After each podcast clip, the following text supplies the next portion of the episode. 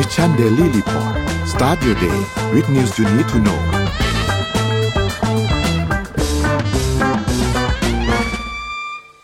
สวัสดีค่ะสวัสดีค่ะยินดีต้อนรับทุกท่านเข้าสู่ Mission Daily Report นะครับประจำวันที่24มกราคม2566ครับอยู่กับพวกเรา2คนนะครับสวัสดีครับน้องอ้อมสวัสดีค่ะพี่เป๊กสวัสดีค่ะก่อนที่จะไปตัวเลขก่อนไปตัวเลขก่อนไปเลยขอว่าก่อนที่จะไปตัวเลขอย่าพาไป Morning Talk แต่ว่าพาไปที่ตัวเลขก่อนดีกว่าราคาดัชนีตลาดหลักทรัพย์นะคะบวก 6.79 อยู่ที่ราคา 1,684.04 ค่ะราคาหุ้นต่างประเทศนะคะดาวโจนส์บวก 330.93 อยู่ที่ราคา 33,375.49 Nasdaq บวก 288.16 อยู่ที่ราคา 11,140.43 NYSE บวก 207.92 อยู่ที่ราคา 15,777.55 FTSE บวก 35.80 อยู่ที่ราคา 7,806.39 หังเซ็นนะคะบวก 393.67 อยู่ที่ราคา 22,044.65 ค่ะราคาน้ำมันดิบโลกค่ะ WTI บวก 0.68 อยู่ที่ราคา 82.32 Brent ค่ะบวก 0.85 อยู่ที่ราคา 88.43 ราคาทองคำนะคะบวกลบค่ะขอโทษนะคะลบอยู่ที่ 0.92 อยู่ที่ราคา 1,925.16 ราคา Cryptocurrency ค่ะBitcoin นะคะลบ 0.06% อยู่ที่ราคา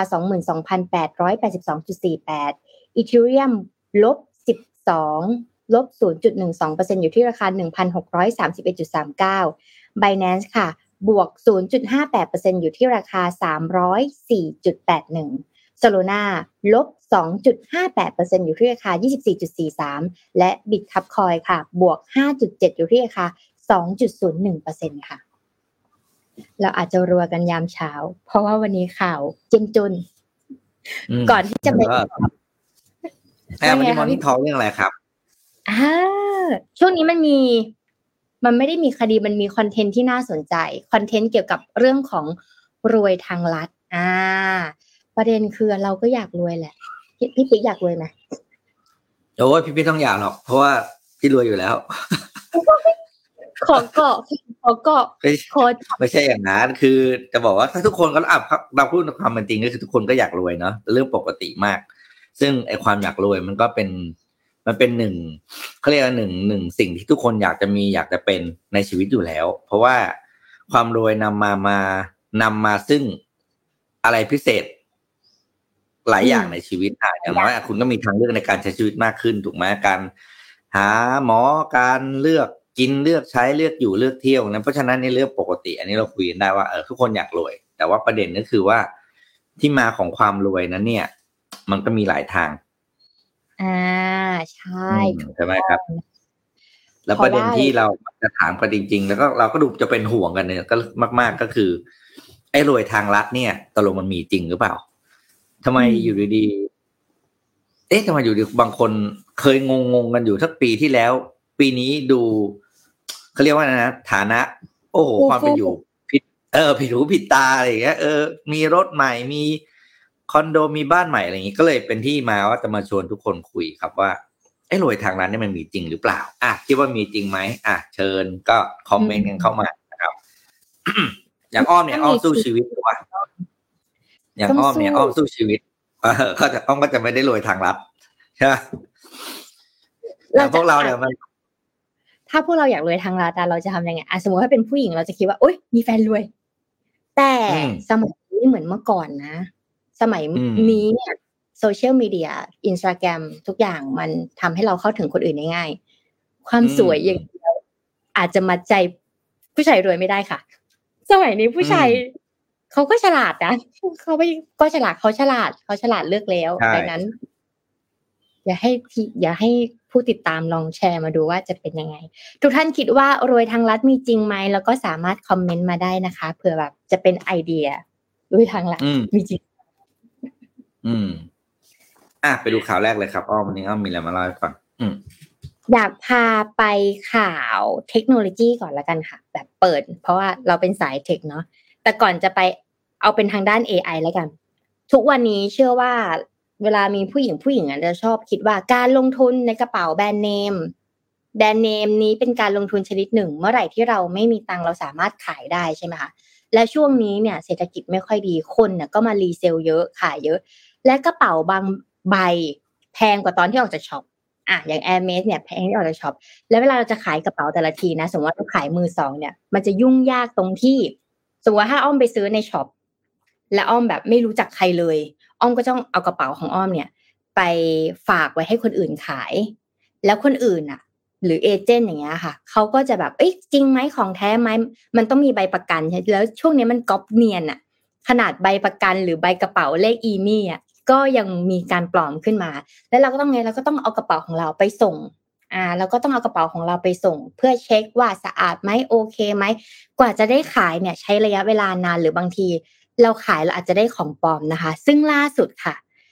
ถ้าใครสนใจซื้อกระเป๋าแบรนด์เนมแล้วไม่อยากโดนโกงหรือว่าโดนซื้อของปลอมนะคะมีแอปพลิเคชันตรวจสอบกระเป๋าแบรนด์เนมแล้วค่ะตอนนี้นะคะ ใครถือกระเป๋าแบรนด์เนมปลอมนะคะแล้วระวังด้วยนะเพราะว่าเวลาที่เราถือของปลอมต้นสังกัดเขาสามารถฟ้องเราได้นะบางคนเนี่ยเวลาซื้อกระเป๋า Hermès เนี่ยเขาก็จะแบบถือว่าเขาซื้อมาจากเอเจนต์ใช่ไหมแล้วเขาก็ไม่รู้ว่ามันจริงหรือปลอมไหมเขาก็จะถือกระเป๋าใบนี้ไปที่ช็อป Hermès เพื่อบอกว่าคุณคิดเหมือนถามพนักงานนะมันถามเอเจว่าคุณคิดว่ากระเป๋าใบนี้เนี่ยจริงไหมคะอย่างเงี้ยแต่พนักงานอ่ะกฎของพนักงาน Hermès จะบอกว่าห้ามพูดว่าของปลอมไงพี่ห้ามพูดว่าของปลอมก็จะแบบอึมแบบตอบไม่ได้อย่างเงี้ยแต่บางแบรนด์ถ้าเราใส่ซื้อใช้เอาของปลอมเนี่ยไปช็อปเขาหรือที่เราไม่รู้เนี่ยเราสามารถถูกฟ้องได้นะคะดังนั้นเนี่ยก็เลยมีแอปพลิเคชันนี้ที่สามารถเอาไปตรวจสอบกระเป๋าแบรนด์เนมนะคะมันจะใช้ได้จริงไหมแล้วมันก็จะมีหลักการทำงานยังไงเดี๋ยวจะมาบอกกันนะคะก็คือแอปนี้เนี่ยชื่อว่า Intrupy Luxury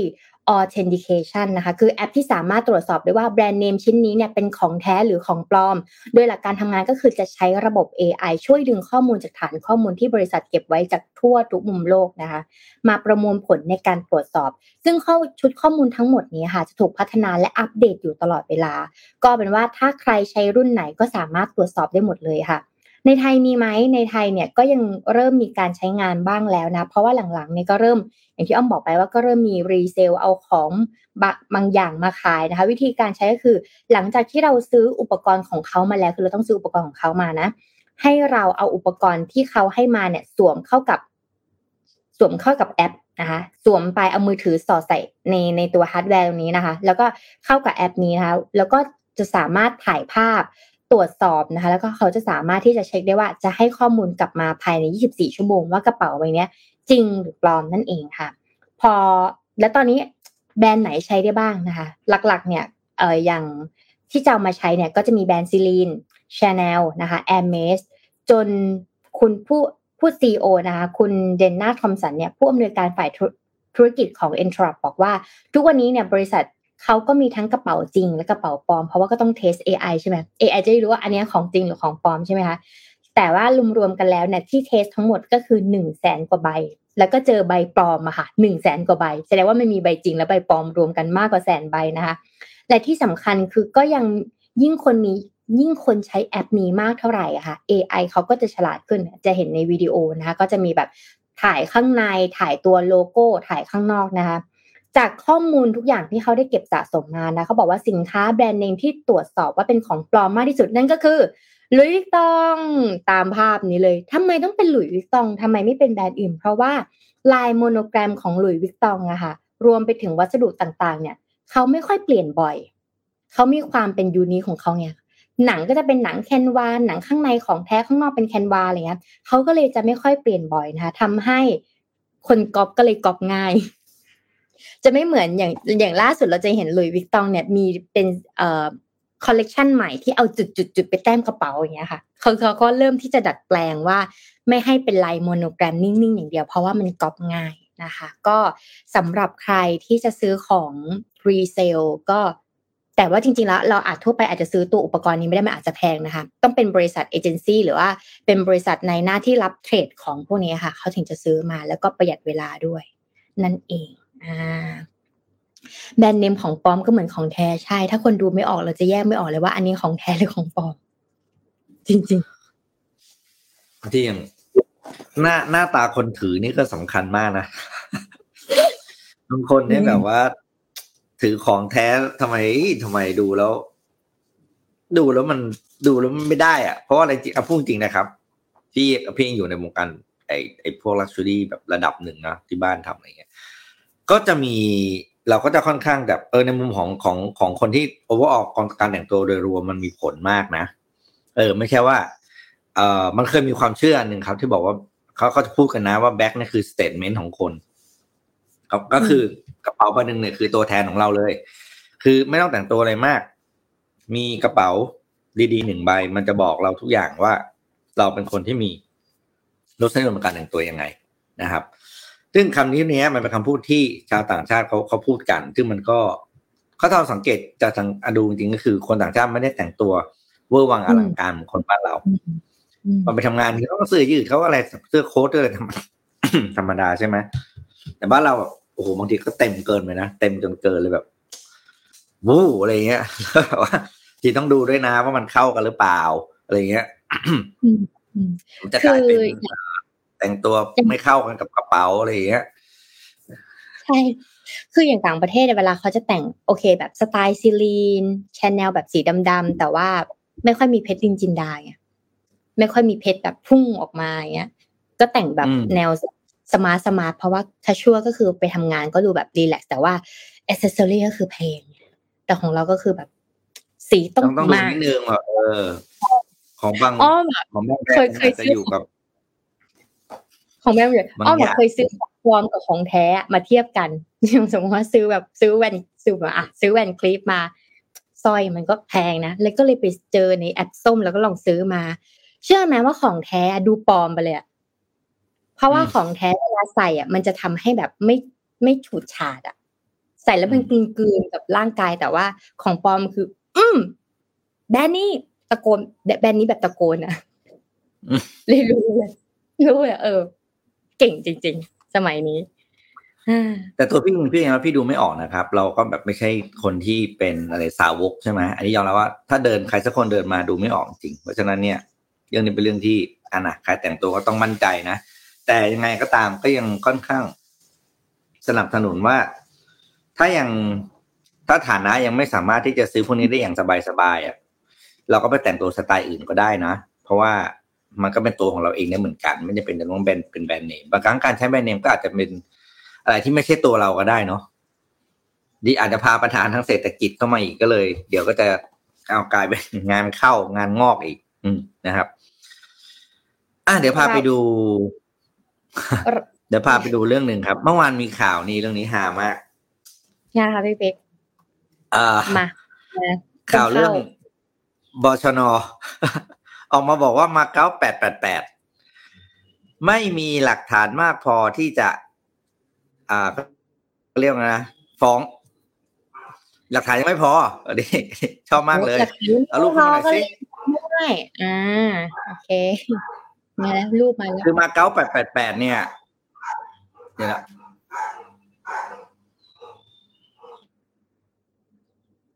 โทษทีหมาข้างบ้านเห่าเสียงเข้าแทรกเข้ามาจะบอกว่า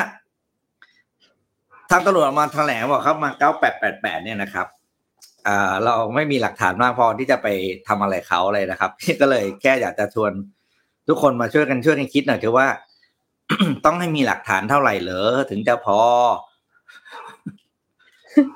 อยากได้เท่าไหร่อยากได้ความเสียหายเท่าไหร่ถึงจะเรียกว่าพอสำหรับท่านต้องให้ขึ้นป้ายหน้าตึกไหมว่าตรงนี้คือมาเก๊า888อะไรเงี้ย เพราะว่าปัญหาคือจะไปพอที่ไหนเพราะว่าไปที่ไรก็ช้ากับเขา39ทุกที ไปที่ไรนะเวลามีข่าวใช่ไหมคุณ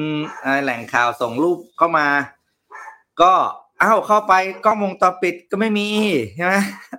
โต๊ะเกลี้ยงสะอาดเหมือนห้องว่างเปล่าเลยอย่างเงี้ยก็เลยรู้สึกว่า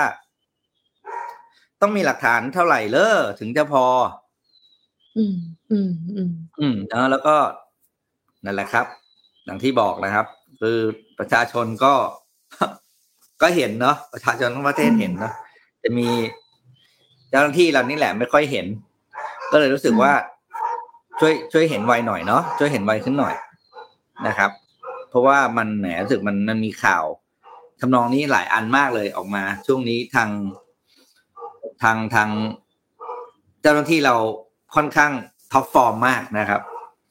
ค่อนข้างท็อปฟอร์มมากอย่างเรื่องนี้ก็เหมือนกันเรื่องคลิปสาวจีนที่รีวิวการใช้บริการพิเศษนะครับ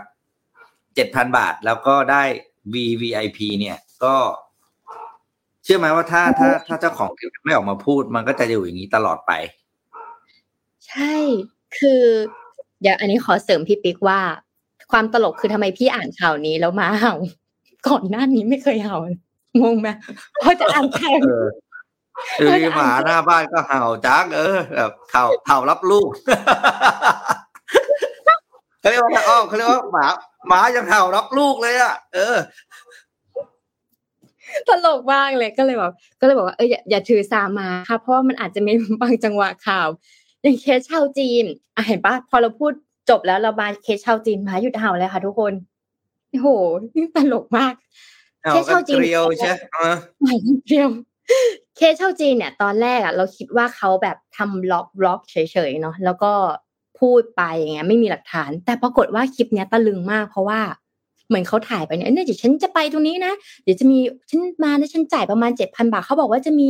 ตำรวจมารับเลยแล้วก็จะมีตำรวจเนี่ยขับรถไปส่งถึงที่โรงแรมเลยตอนแรกเราคิดว่าเขาพูดเฉยๆสักพักนึง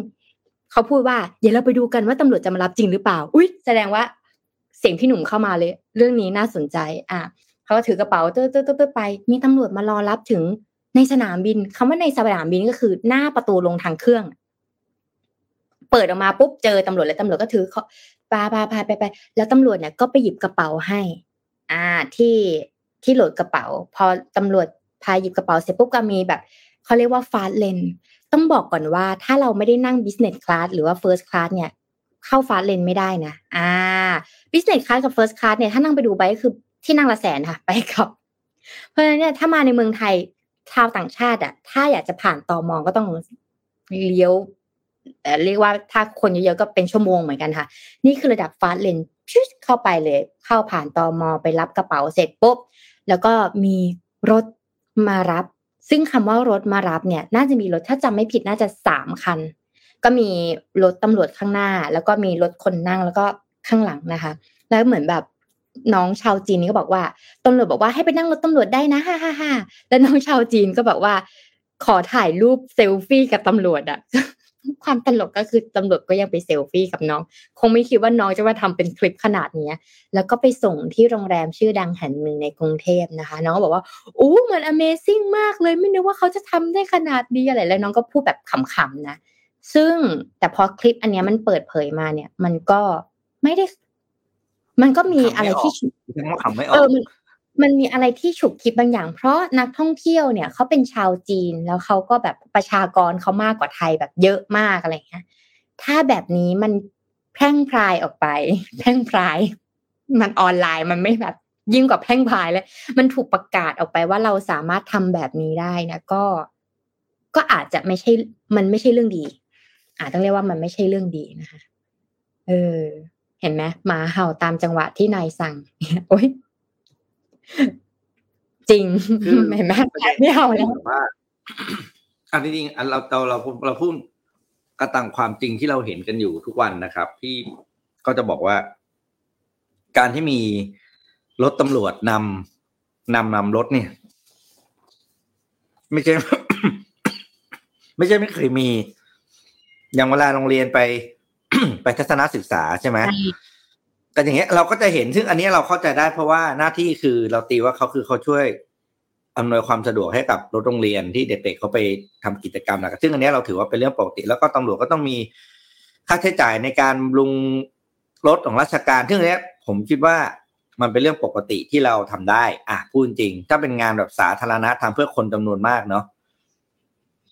ผมเชื่อทุกคนน่าจะคิดเหมือนกันเนี้ยรถโรงเรียนไปทำกิจกรรมเข้าค่ายรถทัวร์ไป 4-5 คันรถตำรวจปิดหัวปิดท้ายจบ เพราะว่าเด็กๆจะได้ปลอดภัยแต่ไม่ใช่บริการเฉพาะบุคคลแบบนี้ไง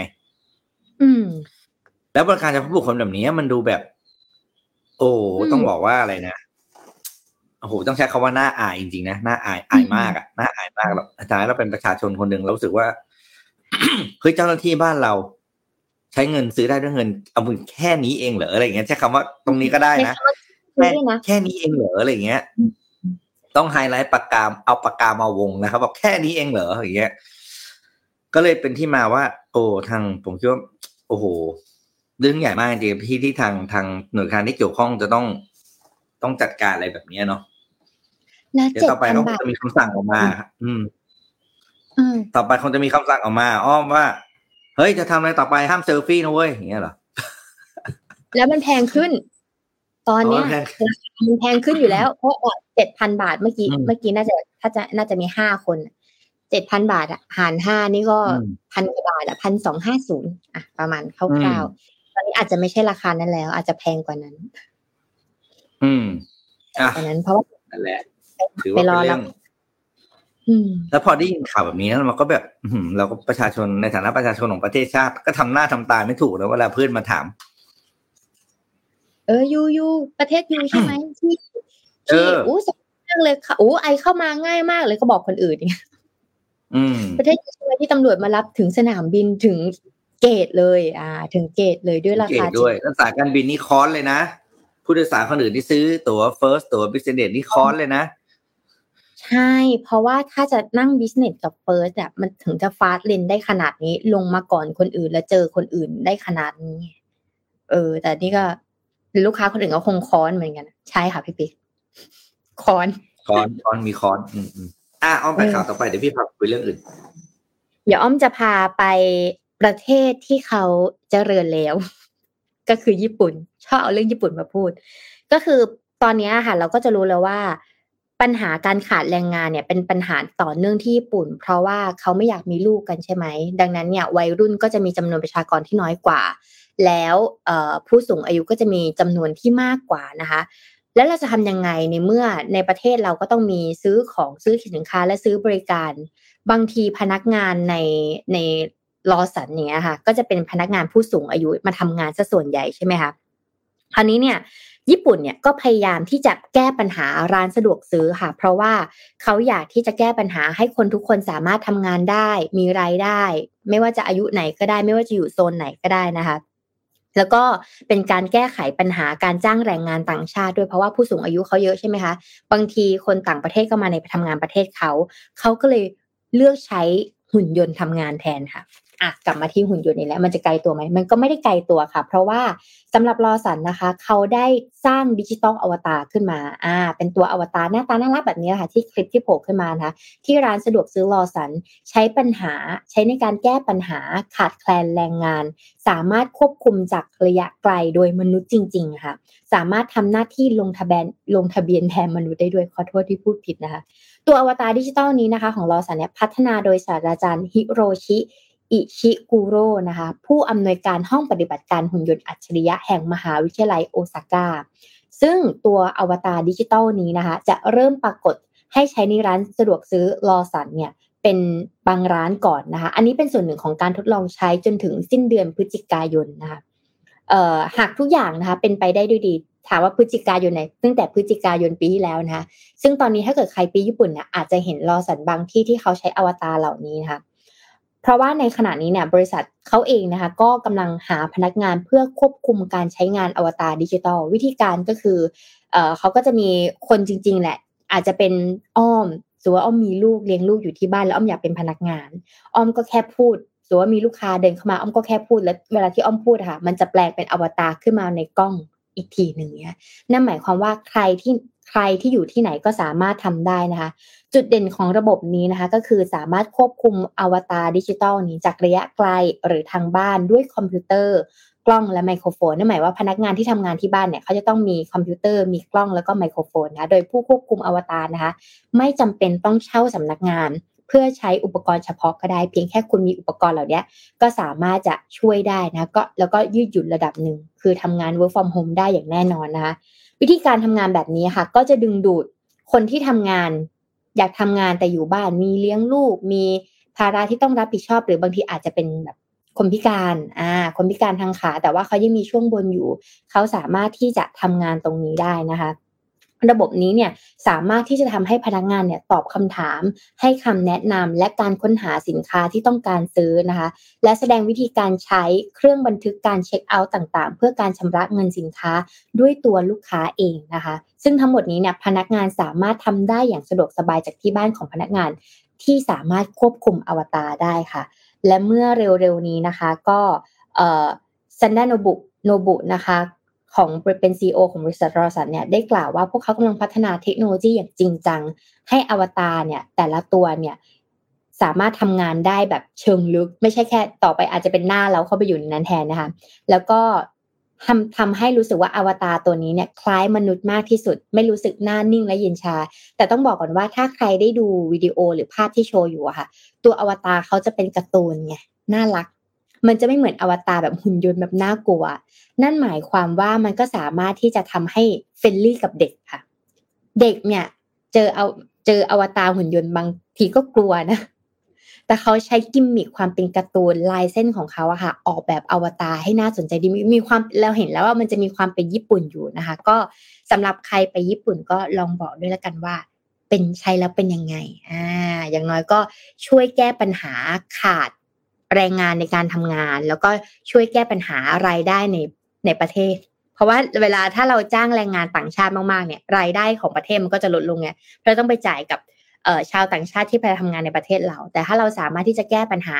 ทั้งผู้สูงอายุคนขาดแรงงานผู้พิการทำงาน work from home ก็ได้วิธีนี้ก็จะตอบโจทย์สำหรับชาวญี่ปุ่นนั่นเองค่ะเดี๋ยวไปสมัครงานที่รอสันเพราะเราบางทีเราอยู่เมืองไทยอ่ะเราอาจจะไปทำงานที่นู่นก็ได้นะเป็นอวตารของเราไงพี่ปิ๊กเราอยู่ประเทศไหนถ้าเราอยู่ในเครือของรอสันเราก็สามารถเป็นพนักงานบริการที่ร้านสะดวกซื้อของเขาได้นี่มีคนพูดลุยทางลัดเยอะมากเลยเดี๋ยววันนี้ไม่เจ็ดโมงครึ่งมาฝากอันหนึ่งสั้นๆแต่ว่าน่าจะดีคิดว่าตัวเองงงมากว่าเราเรื่องมาเราฟังอย่างแต่คิดว่ายังนะคิดว่าไม่พลาดนะครับกล้ามาดูกันเรื่องเกี่ยวกับสิ่งที่เรียกว่าเซลฟ์เอสตีมครับซ่อมเคยได้ไม่ซ่อมเคยได้คำว่าเซลฟ์เอสตีมไหม สำคัญมากเพราะเป็นสิ่งที่โค้ชคิดทำตลอดเวลาทุกวันทุกนาทีทุกชั่วโมงกับเด็กแต่ละคนนะครับเซลฟ์เอสตีมนะครับอันนี้พี่สรุปมาจากหนังสือนะครับเรื่องself-esteem the six pillar of self-esteem นะครับ the definitive work on self-esteem by the leading pioneer in the field นะครับชื่อหนังสือมันจะยาวหน่อยนะครับก็คือหลักการหรือนิสัย6อย่างของคนที่มี self-esteem เป็นยังไงบ้างนะครับอย่างที่อ้อมบอกครับ self-esteem สำคัญมากนะครับเพราะว่าในยุคปัจจุบันเนี่ยเราอยู่ในยุคที่เป็นยุคที่มีการแข่งขันเปรียบเทียบสร้างภาพอะไรต่างๆนะครับแล้วแต่ละคนก็ต่างจะโชว์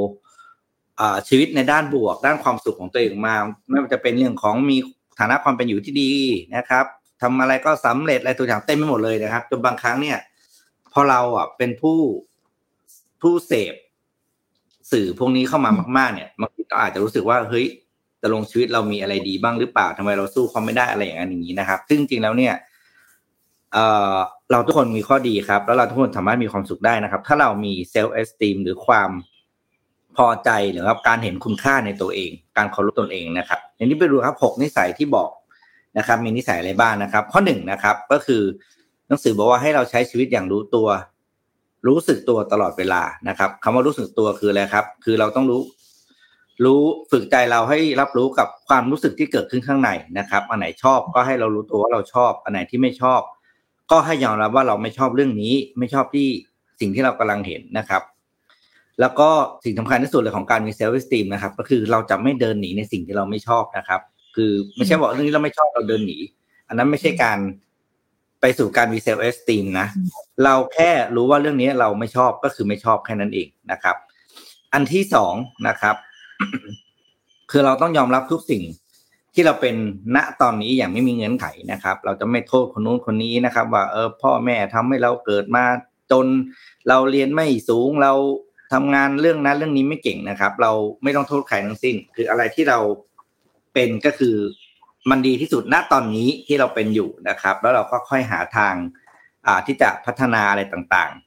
ขึ้นไปนะครับบางเรื่องเนี่ยเราจะพัฒนาหรือก้าวไปข้างหน้าไม่ได้เลยถ้าเรายังไม่ยอมรับสถานะหรือสิ่งที่เราเป็นอยู่ณปัจจุบันก่อนนะครับนิสัยที่3ครับก็คือต้องเป็นผู้ที่มีความรับผิดชอบต่อชีวิตตัวเองก็คือเราจะต้องเข้าใจแล้วก็รู้หน้าที่ครับว่าชีวิตเราเป็นของเรานะครับแล้วก็เราจะสุขจะทุกข์เป็นหน้าที่ของเราที่จะต้องจัดการมาด้วยตัวเองนะครับไม่ใช่หน้าที่ของคนอื่นที่จะมาทำแทนให้นะครับเพราะฉะนั้นทุกทางเลือกทุกสิ่งที่เราตัดสินใจนะครับมันเป็นหน้าที่ของเราแล้วก็เราจะไม่โทษคนอื่นนะถ้าสิ่งที่เราตัดสินใจออกไปแล้วมันไม่เป็นผลที่เราคาดหวังไว้นะครับที่ใส่ที่4คือการเชื่อมั่นและแสดงออกในจุดยืนของตัวเองนะครับคือเราเชื่ออะไรเราอยาก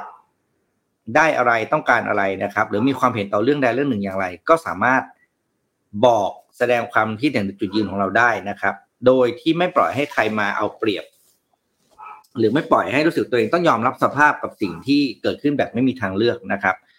แต่การแสดงออกต้องเป็นการแสดงออกเชิงบวกนะก็คือแบบให้ความเห็นนะครับไม่ใช่ไปทะเลาะกับเขาหรือไปก้าวร้าวหรือไปใช้กำลังนะครับ ข้อ5ครับก็คือการให้เราใช้ชีวิตอย่างมีความหมายครับก็คือเรารู้ว่าเราอยากจะทำอะไรนะครับมีเป้าหมายชีวิตอย่างไรหรือว่าอะไรก็ตามที่เราทำแล้วมีความสุขรู้สึกดีเราหาสิ่งเหล่านี้เจอหรือยังนะครับเพราะมันเป็นสิ่งที่จำเป็นมากโดยเฉพาะในเวลาที่เราเหนื่อยล้าจากภารกิจการทำงานนะครับการได้สลับเวลาตัวเองไปทำในเรื่องที่เราชอบหรือเรามีความสุขเนี่ยมันจะช่วยให้เรามีแรงกลับไปทำงานอื่นๆที่เราอาจจะยังไม่ถนัดหรือไม่เก่งตอนนี้ได้นะครับอันที่6ครับก็คือ เราต้องซื่อสัตย์ต่อตัวเองครับเราคิดยังไงเชื่อยังไงก็ใช้ชีวิตไปตามนั้นนะครับเราจะไม่ทำงานที่ฝืนกับความรู้สึกข้างในนะครับเพราะอะไรครับถ้าเราไม่เชื่อตัวเองก่อนนะครับมันก็เป็นการยากมากนะที่จะให้คนอื่นมาเชื่อและยอมรับในตัวเรานะครับเซลฟ์เอสติมนะครับเป็นสิ่งที่เราจะต้องสร้างด้วยตัวเองนะแล้วก็สามารถทำได้ทั้งหมด6ข้อเนี่ยทำได้พร้อมกันเลยนะครับเพราะว่ามันไม่เป็นจะต้องทำ1 2 3 4 5หรือว่าทำอะไรก่อนอะไรหลังสามารถมีทุกอย่างพร้อมกันได้เพียงแต่ต้องทำแล้วก็ให้กำลังใจตัวเองเสมอว่าเรากำลังทำสิ่งที่ดีที่สุดเพื่อตัวเองนะครับเพราะว่าเราไม่ควรจะรอให้ใครมารักเราเนาะคนแรกที่เราควรจะรักก็คือตัวเราเองครับอ่ะเอามาฝากกัน6เป็น 7:30 น.วันนี้ชอบพี่ปิ๊กแล้วก็เห็นด้วยคือเอาง่ายๆณปัจจุบันนี้ค่ะโซเชียลมีเดียบางทีมันทำให้เรากดลูกเราเองอย่างอ้อมเวลาเจอง่ายๆอ้อมสอนเด็กเขียนบริษัทเนาะเราเปิดบริษัทสอนเด็กเขียนไปแค่เราไม่ได้สอนเองคนเดียวนะเรามีครูของเราเยอะแยะมากมายค่ะแต่ว่าเราก็จะเจอหลายๆเคสที่สมมติว่าเด็ก7ขวบแล้วผู้ปกครองเนี่ยอยากจะให้ลูกเนี่ยเรียนเขียน Python เลยซึ่งจริงๆแล้ว Python เนี่ยในโรงเรียนระบบการศึกษาไทยอยู่ที่อายุ13ปีก็คือม.1 แต่การที่เราจะให้เด็ก7ขวบอะเรียนอันนั้นเลยอะเพราะว่ามันมีข่าวโฟมันมีคอนเทนต์ต่างๆที่บอกว่าเด็ก7ขวบสามารถเรียน Python แล้วได้นะหรืออะไรอย่างเงี้ยคราวนี้สิ่งที่มันเกิดขึ้นเลยคือเรียนได้อย่างโค้ชคิดเนี่ยถามว่าเรียนได้ไหมเรียนได้แต่จะเรียนได้ก็ต่อเมื่อเด็กจะต้องอยู่กับของโค้ชคิดไม่ต่ำกว่า2ปี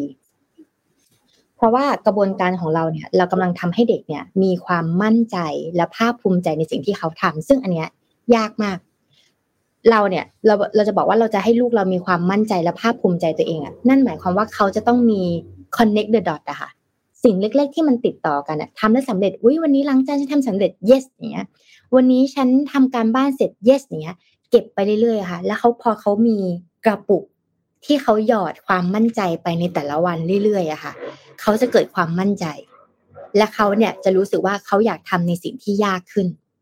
อยากเรียนยากขึ้นแล้วมาเลยแต่สมมติว่าเวลาที่เรากระโดดไป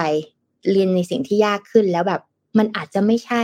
ขออีกนิดนึงขอให้จบขออีกนิดนึงจะได้รู้ว่าไม่ใช่จริงๆแล้วไม่เหมาะจริงๆแล้วก็ถอยกลับมาเพราะมีผู้ปกครองบางท่านรู้สึกว่าพอเรียนแค่พาร์ทเดียวแล้วก็ไม่เรียนต่ออย่างเงี้ยค่ะหรือแบบอยากให้เด็กแบบไปจีเนียสเลยไปแข่งโอลิมปิกเลยอะไรเงี้ยพอมันเป็นอย่างเงี้ยค่ะสิ่งที่ทีมงานของเราจะทำนะเราจะมีการสัมภาษณ์ผู้ปกครองและสัมภาษณ์เด็กก่อนว่าเอ้ยสิ่งที่ผู้ปกครองคาดหวังคืออะไรเพราะว่าผู้ปกครองเป็นคนจ่ายเงินธุรกิจการศึกษามันจะตลกตรงนี้ค่ะคนเรียนไม่ได้จ่ายคนจ่ายไม่ได้เรียนจะออกแบบหลักสูตรอะไรก็แล้วแต่เนี่ยต้องออกแบบในสิ่งที่เด็กชอบได้พัฒนาการที่ดีในขณะเดียวกันก็ต้องไปถึงมือผู้ปกครองได้อย่างถูกต้องใช่ไหมเพราะฉะนั้นเนี่ย เราก็ต้องมีการสัมภาษณ์ผู้ปกครองแล้วก็ต้องมีการสัมภาษณ์เด็กแต่เด็กเนี่ยสิ่งที่เขาอยากส่วนใหญ่นะไม่ว่าเขาจะเรียนอะไรก็แล้วแต่ถ้าพ่อแม่ชมอ่ะ success เด็กเขาไม่เข้าใจเรื่องเงินนะว่าเงินรวยความรวยคือถ้าบอกว่าระหว่างเอาเงินอยากได้นาฬิกาไหมกับอยากได้เงินไปซื้อโรบ็อกซ์เอาอะไรเอาเงินไปซื้อโรบ็อกซ์ก็คือเขาเรียกว่าความต้องการของเขามันง่ายมากและอ้อมก็จะบอกกับผู้ปกครองหลายคนว่าไม่ต้องรีบให้ลูกเรียนโคดดิ้งก็ได้แค่อาทิตย์ละชั่วโมงก็พอเพราะเมื่อไหร่ก็ตามที่ลูกเราไปถึงมหาลัยปุ๊บเขาจะเรียนถ้าเขาไปสายเขียนโปรแกรมนะเขาจะเรียนโคดดิ้งวันละ8ชั่วโมงค่ะเราเรียนโคดดิ้งจอดำๆวันละ8ชั่วโมงค่ะพี่ปิ๊กเลยนะคะไม่ไปทำอย่างอื่นเลยนะคะเพราะฉะนั้นช่วงเด็กเนี่ยต้องไปเรียนแล้วอ่ะไหนๆก็ขึ้นโปสเตอร์แล้วขอประชาสัมพันธ์รอบที่แล้วเนี่ยโค้ชคิดจัดคลาสของโค้ชคิดคืออ้อมเองนะจัดคลาสสตาร์ทอัพคิดแคมป์สอนเด็กทำธุรกิจใช่ไหมคะก็ถือว่าประสบความสำเร็จแหละแต่ว่าแคมป์นี้เนี่ยชื่อว่าโค้ชเนียเรากำลังจำลองปกติแล้วเนี่ยถ้าใน World Economic Forum เนี่ยเขาจะบอกว่าอาชีพในอนาคตจะมีทั้งหมด66อาชีพใน8กลุ่มสายงานฝ่ายการเงินฝ่าย HR ฝ่าย AI ฝ่าย Data อะไรแต่ละฝ่ายแล้วก็แต่ละฝ่ายเนี่ยก็จะมีอาชีพที่ย่อยลงมาอีกประมาณ 6-8 อาชีพเป็นชื่อตำแหน่งงานคราวนี้อ้อมก็จำลองค่ะจำลองอาชีพในแต่ละสายไม่ว่าจะเป็น AI Data Scienceมีเกม developer มี UX UI designer มีสายเขียนเว็บนะคะมีฝั่ง marketing และฝั่ง sales เนี่ยมาให้และแต่ละคนเนี่ยทำงานนี้จริงเพื่อ inspiration และให้เด็กเนี่ยได้รู้ว่าถ้าจะเป็นอาชีพนี้ในอนาคตเนี่ยหนูเหมาะไหมลูกหนูชอบไหมลูกถ้าหนูไม่ชอบก็ไม่ผิดบางคนคิดว่าการเขียนโปรแกรมจะเป็นแค่เฉพาะ Chat GDP ใช่ไหมคะหรือเป็นฝั่งของ data อย่างเดียวแต่ถ้าใครวาดรูประบายสีเนี่ยก็สามารถทำอวตารของตัวเองได้ทำ NFT ได้อะไรอย่างเงี้ยค่ะซึ่งบางเทคโนโลยีอ่ะมันเข้ามาอยู่แล้วแต่ว่าเราหนีมันไม่พ้นแต่อาชีพในอนาคตมันจะมีเยอะแยะมากมายแล้วก็จะจำลองอาชีพแบบนี้ขึ้นมานะซึ่งใครที่สนใจเนี่ยก็สามารถไปเจอกันได้นะคะที่ซีคอนศรีนครินทร์วันเสาร์อาทิตย์ 28-29 นี้นะคะอ้อมก็จะไปสแตนด์บายที่นั่นตั้งแต่บ่ายโมงจนถึง 18:00 นนะอายุเกินเดือนได้ไหมอยากให้มาเป็นสตาฟจังเลยแต่รอรอบเมษายนนะเพราะเราจะเปิด2รอบเพราะว่าแคมป์นี้ต้องบอกก่อนว่าเป็นแคมป์ที่อ้อมอยากทำเองทำเป็นแคมป์ที่ขาดทุนแน่นอนค่ะทุกคนแต่เป็นแคมป์ที่อ้อมอยากทำอยากจะวัดเลยว่าถ้าเด็กจะเรียนเรื่อง cryptography encryption กับ non encryption เนี่ยจะเป็นยังไงคือ cryptographyเป็นส่วนเริ่มต้นของ Cryptocurrency นะอยากจะรู้เหมือนกันว่าถ้าเราทำ Data กับ AI ขึ้นมาแล้วพล็อตขึ้นมาเนี่ยเด็กจะเป็นยังไงทำยังไงให้เด็กสามารถอ่าน Data ได้อะไรเงี้ยค่ะก็จะเป็นการจำลองแล้วก็ Inspire เด็กด้วยเหมือนกันว่าอาชีพโปรแกรมเมอร์พูดรู้เรื่องนะลูกที่เอาเป็นโปรแกรมเมอร์ก็พูดรู้เรื่องเพราะว่าเด็กอ่ะเราก็จะเห็นว่าโปรแกรมเมอร์อาจจะพูดไม่รู้เรื่องแต่จริงๆแล้วโปรแกรมเมอร์พูดรู้เรื่องโปรแกรมเมอร์หน้าตาดีๆเยอะขึ้นนะลูกหนูจะเป็นเจเนอเรชันต่อไปที่จะมาสร้างมิติใหม่ของวงการเทคนะคะแล้วก็อย่างที่บอกคือเรื่องการศึกษาการที่เราจะสอนวันนี้เราจะให้เขาไปทำงานพวกนี้ไม่ได้เรื่องการศึกษาใช้เวลาเป็น10ปีค่ะกว่าเราจะสอนเด็กคนนึงให้มีความมั่นใจให้มีความเชื่อมั่นว่าเขาทำได้ให้รู้สึกว่าการเรียนแต่ละอย่างเนี่ยเขาสามารถที่จะเติบโตและประสบความสำเร็จได้ใช้เวลาค่ะและที่สำคัญคืออย่างถ้าเราจะเสริมเรื่องของเซลฟ์เอสติมเนาะเราก็จะมองว่าถ้าเอาง่ายๆกว่าเราจะรู้ว่าเราไม่ชอบเรื่องนั้นถ้าอ้อมเรียนบัลเล่ใช่ไหมอ้อมอาจจะต้องฉีกขายืดแล้วก็ไปสอบเพราะมันจะมีการสอบบัลเล่ใช่ไหมแล้วบางทีเราไม่ชอบแต่เราก็ยังมีพรสวรรค์ที่เราจะเก็บเรื่องนั้นกลับมาได้แต่โคดดิ้งอะค่ะข้อดีของมันคือเวลาที่เราเรียนปุ๊บเรารันโปรแกรมอะมันขึ้นมาเลยว่าเออร์เลอร์มันขึ้นมาเลยว่าเราไม่ถูกต้องวิธีการแบบเนี้ยมันก็จะทำให้เรารู้เลยว่าไม่ถูกต้องเพราะอะไรและแก้ปัญหาได้เร็วขึ้นและมันจะทำให้เด็กมองว่าความผิดพลาดคือเรื่องปกติความไม่สมบูรณ์แบบคือเรื่องปกติไม่มีอะไรสมบูรณ์แบบหลักคิดเหล่านี้ค่ะมันจะทำให้เด็กเบาสบายขึ้นในอนาคตเพราะเมื่อไหร่ก็ตามที่สมบูรณ์แบบมากเกินไปหนักมากเกินไปรอดยากค่ะมันจะกลายเป็นคนที่เก่งแต่ต้องไปหาจิตแพทย์ทุกอาทิตย์ อย่าให้ลูกเราเป็นแบบนั้นนะคะก็ประมาณนี้ปัจจุบันกำลังเรียนเกี่ยวกับ Data ค่ะบางวันเรียนแค่3ชั่วโมงแต่เหมือนหัวจะระเบิดใช่ค่ะ สมองของมนุษย์เรานะคะสามารถลิงได้ไม่เกิน30นาทีค่ะอะไรที่มันแน่นเกินไปเกิน30นาทีคือหูดับสมองดับแล้วใครที่ขนาดเราเล่นมือถือตลอดประมาณ40เอาง่ายๆเราเล่นมือถือโดยที่เราไม่ทำอะไรเลยนะเราอ่านมือเล่นอย่างเดียวนะ30นาทีตาเราก็ล้าแล้วค่ะแล้วลองจินตนาการถ้าเราเป็นโปรแกรมเมอร์แล้วเราเขียนโค้ดวันละ8ชั่วโมงเกิดอะไรขึ้นไปแล้วค่ะคุยอะไรไม่รู้เรื่องสมองคือดับไปหมดแล้วเด็กไม่ต้องพูดถึงค่ะเรียนเยอะๆนั่งอยู่กับโต๊ะเยอะๆเรียนเยอะๆแล้วเขียนไปดับหมดแล้วนะคะประมาณนี้ไหนๆก็มาข่าวเทคแล้วเดี๋ยวพาไปเทคอันนึงต่อไม่ไกลเกินตัวอย่างล่าสุด Tesla มา Tesla มาเนี่ยตอนนั้นเขากำลังประกาศหาพาร์ทเนอร์ที่ทำชาร์จเจอร์ใช่ไหมคะแล้วเราก็จะรู้เลยว่าปัญหาของการที่เรามีรถไฟฟ้าก็คือหาที่ชาร์จหาที่ชาร์จไม่พอเราก็ต้องไปต่อคิวถ้าใครอยู่คอนโดแล้วที่คอนโดไม่มีสถานีชาร์จให้เราก็ต้องไปชาร์จที่อื่นก่อนเข้าบ้านนะคะแล้วก็ต้องจัดเวลาอะไรเยอะแยะโดยเฉพาะกรุงเทพมหานครที่รถติดมากๆนะคะล่าสุดต่างประเทศค่ะเขาได้ออกแบบเป็นสตาร์ทอัพนะเขาได้แก้ปัญหาในขณะที่ทั่วโลกกำลังทำรถ EV กันรถไฟฟ้าแล้วก็ต้องหาที่ชาร์จเขาเลยแก้ปัญหาโดยการสร้างที่ชาร์จแบบเคลื่อนที่ค่ะน่าสนใจไหมเหมือนสมมติว่าพี่ปิ๊กเนี่ยกำลังแบบขับรถ EV อยู่แล้วอุ้ยแบตหมดแล้วทำยังไงดีแถวนี้ที่ชาร์จไม่มีพี่ปิ๊กก็สามารถที่จะเรียกกดแอปพลิเคชันนี้แล้วก็ให้เขาเนี่ยขับรถที่ชาร์จมาตึ๊ดมาแล้วก็มาเสียบชาร์จให้พี่ปิ๊กแบบนี้เลยค่ะหน้าตาเหมือนในภาพแบบนี้เลยนะคะแนวคิดนี้นะคะมาจากวิชาเศรษฐศาสตร์สิ่งแวดล้อมนะคะจุดเริ่มต้นของสถานีชาร์จ EV แบบเคลื่อนที่นะความวิตกกังวลส่วนใหญ่ของผู้ใช้รถ EV ที่อ้อมบอกไปนะคือสถานีชาร์จและตามรายงานที่สำรวจปัจจัยเลือกใช้รถ EV ของS แล้วก็ยังในปี2022คือปีที่แล้วนะเขาระบุว่าสถานีชาร์จเนี่ยคือปัจจัยหลักที่ทำให้ผู้ใช้รถหลายคนยังไม่พร้อมที่จะมาเปลี่ยนใช้ EV นะคะ Spark Charge เนี่ยเป็นผู้พัฒนาเครือข่ายและระบบการชาร์จรถยนต์ไฟฟ้าจึงได้ออกแบบบริการสถานีชาร์จเคลื่อนที่ปัจจุบันมีให้บริการแล้วในเมืองใหญ่ของสหรัฐอเมริกานะคะอยู่ที่121เมืองใหญ่นะและมีแผนที่จะขยายต่อให้ทั่วประเทศและก็ในยุโรปยังไม่มาถึงไทยนะคะทุกคนวิธีใช้บริการคือสมัครสมาชิกกับแอปพลิเคชัน Spark Charge นะคะเลือกเวลาเลือกสถานที่และประเภทรถที่ต้องการชาร์จเพราะว่าแต่ละรถแต่ละรุ่นก็จะมีพุงแบตเตอรี่ที่ในการกินไฟฟ้าที่ไม่เหมือนกันนะคะจากนั้นเนี่ยช่างเทคนิคก็จะนำ Roadie เขาเรียกว่า Roadie นะคะเครื่องชาร์จพกพาไปชาร์จได้ถึงที่หรือหากกดใช้บริการเรียกฉุกเฉินเช่นแบตหมดระหว่างทางนะคะ Spark Charge เนี่ยการันตีว่าจะไปถึงภายใน90นาทีจอร์จ เอวิฟนะคะผู้ก่อตั้งและผู้บริหารของ Spark Charge เนี่ยได้แนวคิดจากการชาร์จรถยนต์ไฟฟ้าเคลื่อนที่ขณะที่เรียนวิชาเศรษฐศาสตร์สิ่งแวดล้อมที่มหาวิทยาลัยซิลิโคนในปี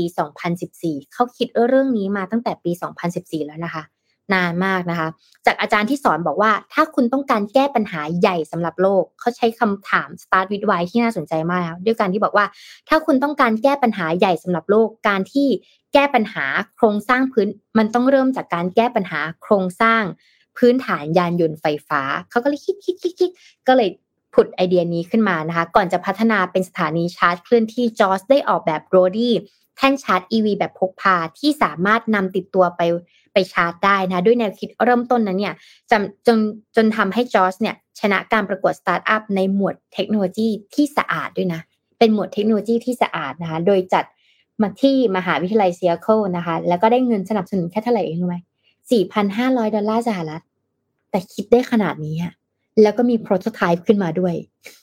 แสดงว่าเขาไม่ได้คาดหวังว่าเงินรางวัลนะเขาคาดหวังที่มันจะเปลี่ยนแปลงจริงๆอะเขาถึงทำ MVP และโมเดลนี้ออกมานะคะจอร์จเนี่ยกล่าวเพิ่มด้วยว่าโครงสร้างพื้นฐานของกลุ่มยานยนต์ไฟฟ้าเนี่ยจะเอื้อให้ผู้บริโภคจำนวนมากตัดสินใจง่ายขึ้นในการเปลี่ยนจากรถยนต์เบนซินนะคะเป็นรถยนต์ไฟฟ้าแบบ 100% นั่นเองค่ะแต่ก็อย่างที่บอกแค่อเมริกา121เมืองนะคะแล้วก็ยุโรปยังมาไม่ถึงไทยนั่นเองกำลังคิดอยู่เหมือนกันนะเอ๊ะแล้วเขาจะเก็บแบตเตอรี่ยังไงนี่เขาจะเก็บแบตเตอรี่แบบนี้เก็บแบตเตอรี่ไฟฟ้าแบบนี้แสดงว่าแบตเตอรี่อันนี้ก็คือเก็บได้เยอะมากถึงขนาดไป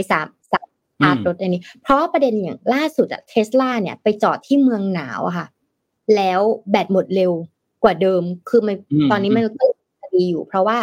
ใครที่ไปต่างประเทศหนาวๆมากๆเนี่ยมือถือเนี่ยชาร์จเต็มๆสักพักนึงเหลือ 10% หรือ 20% เพราะว่ามือถือของเรามันต้องวอร์มอิเล็กทรอนิกส์ค่ะมันต้องวอร์มตลอดเวลาหมายถึงว่าทำให้ระบบการทำงานมันดีขึ้นต้องมีอุณหภูมิที่ร้อนและเหมือนปั่นกระแสไฟอ่ะอากาศที่มันเย็นเกินไปขับรถออกไปดับรถไฟฟ้าดับเลยเขาคงลืมคิดเรื่องนี้หรือเปล่าอันนี้อาจจะเป็นตัวช่วยที่ดีในเรื่องของการฉุกเฉินนะรอประมาณชั่วโมงครึ่งรถก็สามารถมาได้จริงๆหลักการมันง่ายมากเลยนะก็คือการที่เขาขับรถแล้วก็ขนแบบพวกเนี้ยมาหาเราคือรถอย่างนี้อย่างในรูปใช่ไหมรถมันคือรถตู้ใช่ไหมรถตู้เนี่ยในนั้นก็คงไม่มีคนหรอกเพราะมีคนอยู่แค่คนเดียวก็พอแต่ช่องโดยสารทั้งนี่ในห้องโดยสารทั้งหมดของรถตู้นั่นก็คือขนสแต็กแบตเตอรี่เนี่ยไปซึ่งมันก็คือรถขนแบตเตอรี่ดีๆนี่เองไปถึงแล้วก็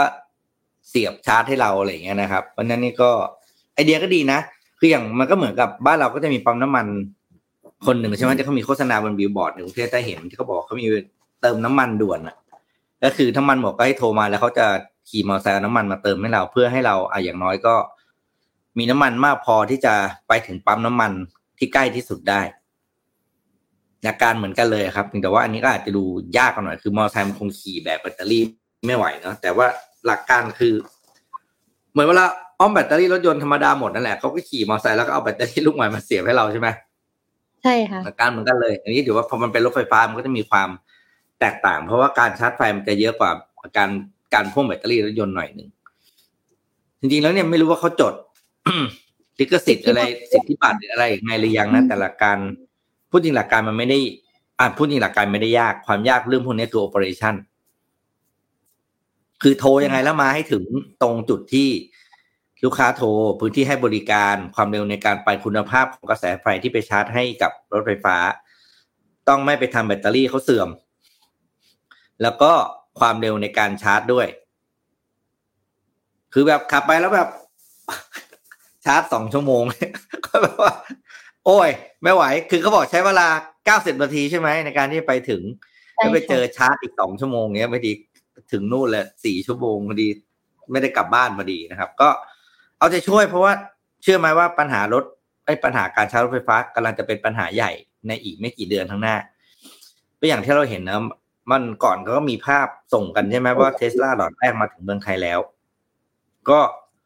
2,000 คันนะถือว่า 2,000 คัน 2,000 คันนี่ก็เท่ากับว่าตีซะว่า 80-20 แล้วกัน 80% อยู่ในกรุงเทพก็ 1,600 คันวิ่งอยู่ในกรุงเทพแย่งจุดชาร์จกันเพิ่มอีกเยอะนะครับเพราะฉะนั้นเนี่ยถ้าใครทำบริการหรือได้รีบทำเลยในบ้านเราเพราะว่าจะได้ช่วยเรื่องการใช้รถไฟฟ้าได้นะครับ เดี๋ยวมีคอนเทนต์จาก SCB มาเล่าให้ฟังเกี่ยวกับภาพการลงทุนในปี 2566 นะครับพอดีน่าสนใจมากก็เลยเอามาฝากกันนะครับว่าการลงทุนภาพการลงทุนในปี 2566 เนี่ย Innovest X นะครับคาดการณ์ว่าจะเกิดยังไงบ้างนะครับโดยภาพรวมเลยนะครับสิ่งที่จะเกิดขึ้นนะครับในบ้านเราเนี่ยแน่นอนก็คือ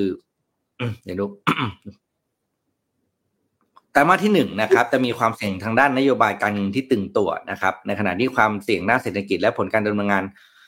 ชะลอตัวกำลังจะเพิ่มขึ้นนะครับการเปิดประเทศจีนจะเป็นปัจจัยบวกที่ช่วยลดความเสี่ยงทางด้านเศรษฐกิจลงได้บ้างนะครับส่วนไตรมาสที่2นะครับ Innovest X คาดการณ์ว่าจะเห็นสัญญาณของเศรษฐกิจและกำไรผ่านจุดต่ำสุดนะครับรวมถึงความเสี่ยงของการส่งผ่านผลกระทบจากการปรับอัตราขึ้นดอกเบี้ยสหรัฐและราคาพลังงานของสหภาพยุโรปนะครับไตรมาสที่3ตลาดหุ้นไทยจะได้รับประโยชน์จากเศรษฐกิจในประเทศที่เติบโตได้ดีกว่าสหรัฐอเมริกายุโรปรวมถึงได้รับประโยชน์จากเงินทุนต่างชาติที่ไหลเข้าสู่ตลาดหุ้นเอเชียนะครับและไตรมาสที่4ผลตอบแทนของตลาดดูเหมือนจะมีขีดจำกัดอยู่นิดหน่อยเนื่องจากแนวโน้มการเติบโตของปี 2024 จะกลับมาสู่สภาวะปกตินะครับนอกจากนี้นะครับนักเศรษฐศาสตร์ของ Innovest X ประเมินว่าข้อจำกัดเกี่ยวกับโควิดส่งผลทำให้ GDP ของ output ของประเทศจีนปรับลดลงราว 4-5% จากระดับเทรนด์ทำให้ GDP ขยายตัวราว 5% เท่านั้นนะครับโดย Innovest X คิดว่าตลาดจะตอบรับเชิงบวกต่อการผ่อนคลายนโยบายของจีนนะครับโดยตัดมาดูที่ตลาดหุ้นไทยนะครับเขาบอก Innovest บอกว่ากลุ่มแบงค์คาดว่าแบงค์ Innovest X คาดว่ากำไรของกลุ่มธนาคารโดยรวมจะเติบโตประมาณ 13% ในปี2000โดยภาพรวมจะเน้นการฟื้นตัวจากปัจจัยภายในและการท่องเที่ยวนะครับโดยสิ่งที่คาดว่าจะเกิดขึ้นก็คือแน่นอนครับจำนวนนักท่องเที่ยวต่างชาติที่เติบโตอย่างโดดเด่นภาคบริการที่ฟื้นตัวนะครับ2ค่าเงินบาทที่แข็งค่าขึ้นนะครับ3ผลกระทบจากนโยบายการเงินที่ค่อนข้างจำกัดนะครับ4นโยบายกระตุ้นเศรษฐกิจในช่วงครึ่งปีแรกของปี2566และสุดท้ายข้อ5ครับการเติบโตมีแนวโน้มชะลอตัวในไตรมาสที่2ของปีนี้นะครับตลาดหุ้นโดยรวมยังคงมีความผันผวน Innovest X จึงแนะนำแบ่งหุ้นออกเป็น2พอร์ตในอัตราส่วน70:30นะครับโดยพอร์ตที่1 70%เน้นหุ้นที่มีพื้นฐานดีที่ได้ประโยชน์จากการเปิดเมืองของจีนและเศรษฐกิจในประเทศฟื้นตัว2นะครับมีอัตราการเติบโตที่ดีขึ้นต่อเนื่องและ3มีความเป็นหุ้นเชิงรับนะครับส่วนพอร์ตที่2 30% คือเป็นหุ้นเก่งกำไรนะครับที่คาดการณ์ว่าผลการดำเนินงานจะได้รับเขาเรียกจะมีสภาวะ turnaround ได้ในปี2023มีความเสี่ยงทางด้านฐานะการเงินต่ำแนะนำหุ้นพอร์ตที่1ได้แก่ AOT BBL BBMS นะครับพอที่2นี่แก AU Hana สีเขียวนะครับก็นี่เป็นภาพรวมนะครับของการลงทุนใน Innovest X แบบย่อนะครับเพราะว่าข้อมูลทั้งหมดก็ลองไปติดตามได้จาก SCB Wealth นะครับช่วงนี้การลงทุนก็ต้องหาเงินเพื่อไปลงทุนนะทุกคนอย่าช้อปปิ้งไปลงทุนก่อนหาเงินไปก่อนจะลงทุนอะไรหาเงินไปลงทุนก่อนใช่มั้ยต้องทำสัมมาอาชีพก่อนนะทุกคน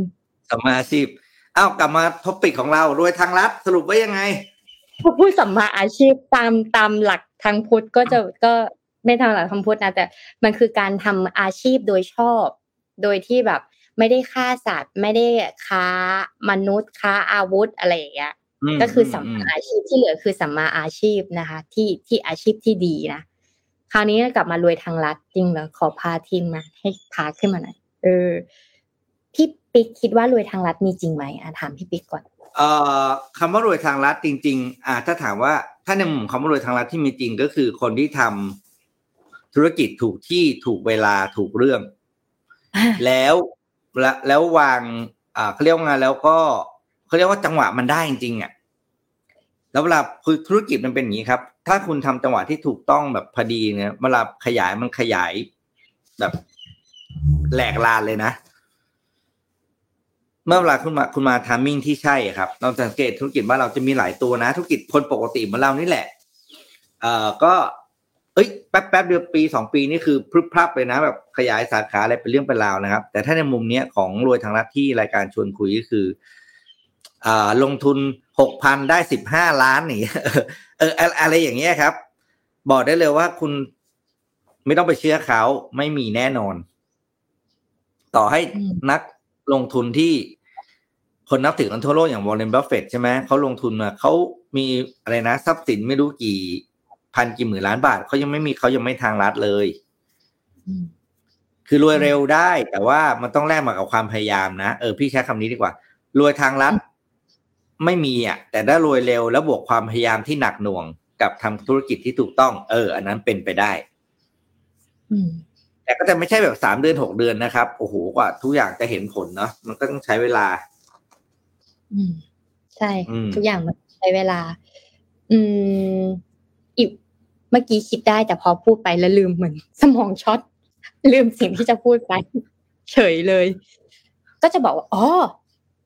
timing ดีเพราะฉะนั้นแล้วเนี่ย#หมอดูต้องเข้าแล้วค่ะหมอดูต้องเข้านะคะจุดนี้ว่าปีนี้ทำอะไรดีทำอะไรเฮงแต่ต้องเชื่ออย่างมีสติเพราะว่าอีกอันนึงอ้อมจำได้แล้วอ้อมนึกได้แล้วเวลาที่เราได้เงินเร็วและเยอะเกินไปค่ะมันตะเลิดคือถ้าคุณไม่ได้มีเราจะรวยเร็วใช่ป่ะจริงๆแล้วมันคือการวางแผนการมันบวกกับความพยายามนะบวกสินค้าที่ดีเขาเรียกว่า right place right time right person เนอะก็คือตั้งทุกอย่างองค์ประกอบนี้มันจะทำให้เรารวยเร็ว แต่เมื่อไหร่ก็ตามที่เราอยู่ดีๆเราหรือว่าเราถูกลอตเตอรี่มีคนบอกว่าถูกหวยแล้วถูกลอตเตอรี่แล้วกันประมาณ30ล้านจากคนที่ไม่เคยมีการวางแผนการเงินไม่เคยจะวางแผนลงทุนอะไรเลยอยู่ดีมี30ล้านเนี่ยหมดไหมภายใน1ปีหมดนะคะเพราะเราอ่ะจะไม่อยากกลับไปใช้ชีวิตแบบเดิมเราก็จะใช้ความกลัวนั้นเนี่ยหาโซลูชันใหม่ๆที่มันจะออกดอกออกผลเพื่อให้เงิน30ล้านนี้เนี่ยมันยังคงอยู่แต่มันจะคงอยู่ได้ก็ต่อเมื่อคุณต้องมีความรู้คุณอาจแบบไปฝากคนอื่นเทรดสมมติว่าเป็นคุณป้าถูกหวย30ล้านทำอะไรไม่เป็นคุณป้าอาจจะซื้อที่เก็บเอาไหมซื้อทองคำเก็บเอาไหมหรือคนอื่นรู้ก็จะมีคนยืมไปนะไปฝากคนอื่นเทรดไปฝากคนอื่นนี่เงินมันก็จะหายไปค่ะเพราะเรื่องเงินมันไม่เข้าใครออกใครนะคะแต่ว่าอย่างที่บอกก็คืออ้อมน่าจะเคยพูดเรื่องนี้ว่าเวลาคอร์รัปชันเนี่ยอยู่ดีๆไม่ได้เข้ามาแล้วเพิ่งมาคอร์รัปชันนะแต่คอร์รัปชันเนี่ยมันเหมือนการเอาเงินของคนอื่นมาใช้ใช่ไหมคะเหมือนการขโมยค่ะโจรเนี่ยเวลาเขาจะขโมยปล้นแบงก์ปล้นธนาคารเนี่ยเขาไม่ได้ทำวันนั้นวันแรกค่ะแต่เขาต้องเกิดจากความเก็บความมั่นใจในการขโมยมาเรื่อยๆหยอดกระปุกความมั่นใจความขโมยทักษะความขโมยจากขโมยสิ่งเล็กๆน้อยๆมาเรื่อยๆเรื่อยๆจนเขามีความกล้ามากพอและเขาถึงจะสามารถมีความมั่นใจที่จะไปปล้นธนาคารได้เช่นเดียวกันถ้าเราอยากได้ตังค์เราต้องสะสมความมานะอุตสาหะการวางแผนการเงินการจัดการการเงินหยอดใส่ในกระปุกทักษะการเงินของเราทีละหน่อย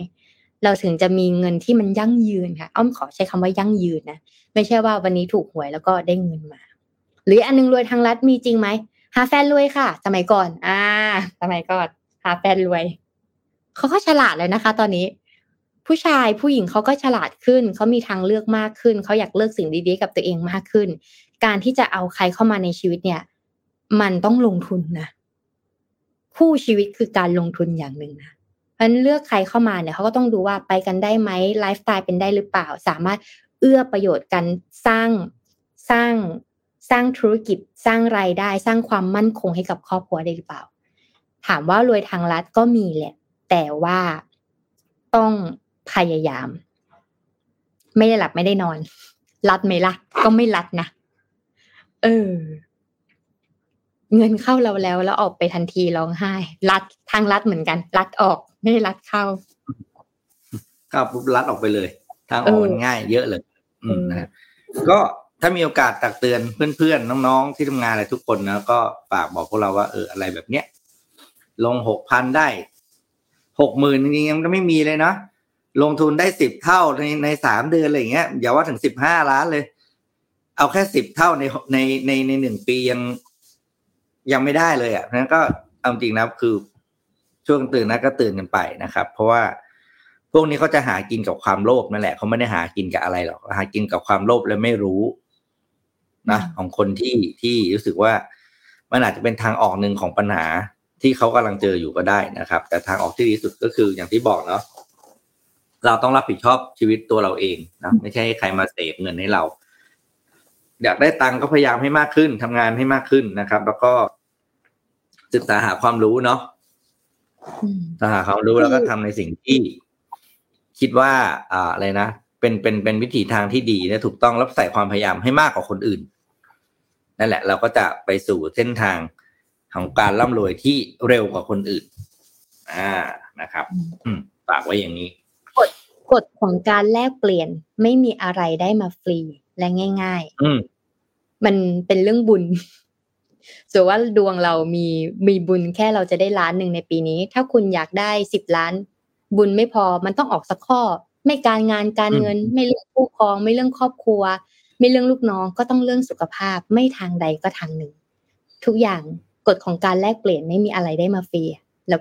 อยากได้เยอะมากกว่าเดิมก็ต้องพยายามมากกว่าเดิมโลภะมาแล้วจ้ะธรรมะวันนี้สวัสดีธรรมะสวัสดีวันนี้สวัสดีให้พี่ปิ๊กปิดท้ายรายการค่ะวันนี้ครบถ้วนวันนี้ครบแล้วนะครับเดี๋ยวขอดูคลิปขอบคุณสปอนเซอร์ก่อนลืม เดี๋ยวนะอยู่ไหนนะส่งมาให้หน่อยเร็วโอเคเดี๋ยวมาแล้วค่ะ มาแล้วค่ะปกติไม่ค่อยได้เป็นผู้ขอบคุณครับขออภัยก็เลยจำไม่ได้ไม่ได้แปะไว้ให้ขอบคุณนะครับขอบคุณ SCB ผู้สนับสนุนแสนใจดีที่สนับสนุนรายการของเราตลอดมานะครับแล้วก็ขอขอบคุณ NT บริษัทโทรคมนาคมแห่งชาติสร้างอนาคตด้วยเทคโนโลยี Next True Technology นะครับผู้สนับสนุนหลักรายการ Mission Daily Report ด้วยนะครับสุดท้ายนะครับขอขอบคุณคุณผู้ฟังทุกคนนะครับที่อยู่กับ Mission Daily Report ในทุกๆเช้านะครับเราสัญญาว่าจะหาข่าวดีๆมีสาระมาเสิร์ฟให้กับทุกๆคนในทุกๆวันครับสำหรับวันนี้เรา2คนลาไปก่อนนะครับสวัสดีครับสวัสดีค่ะ Mission Daily Report Start your day with news you need to know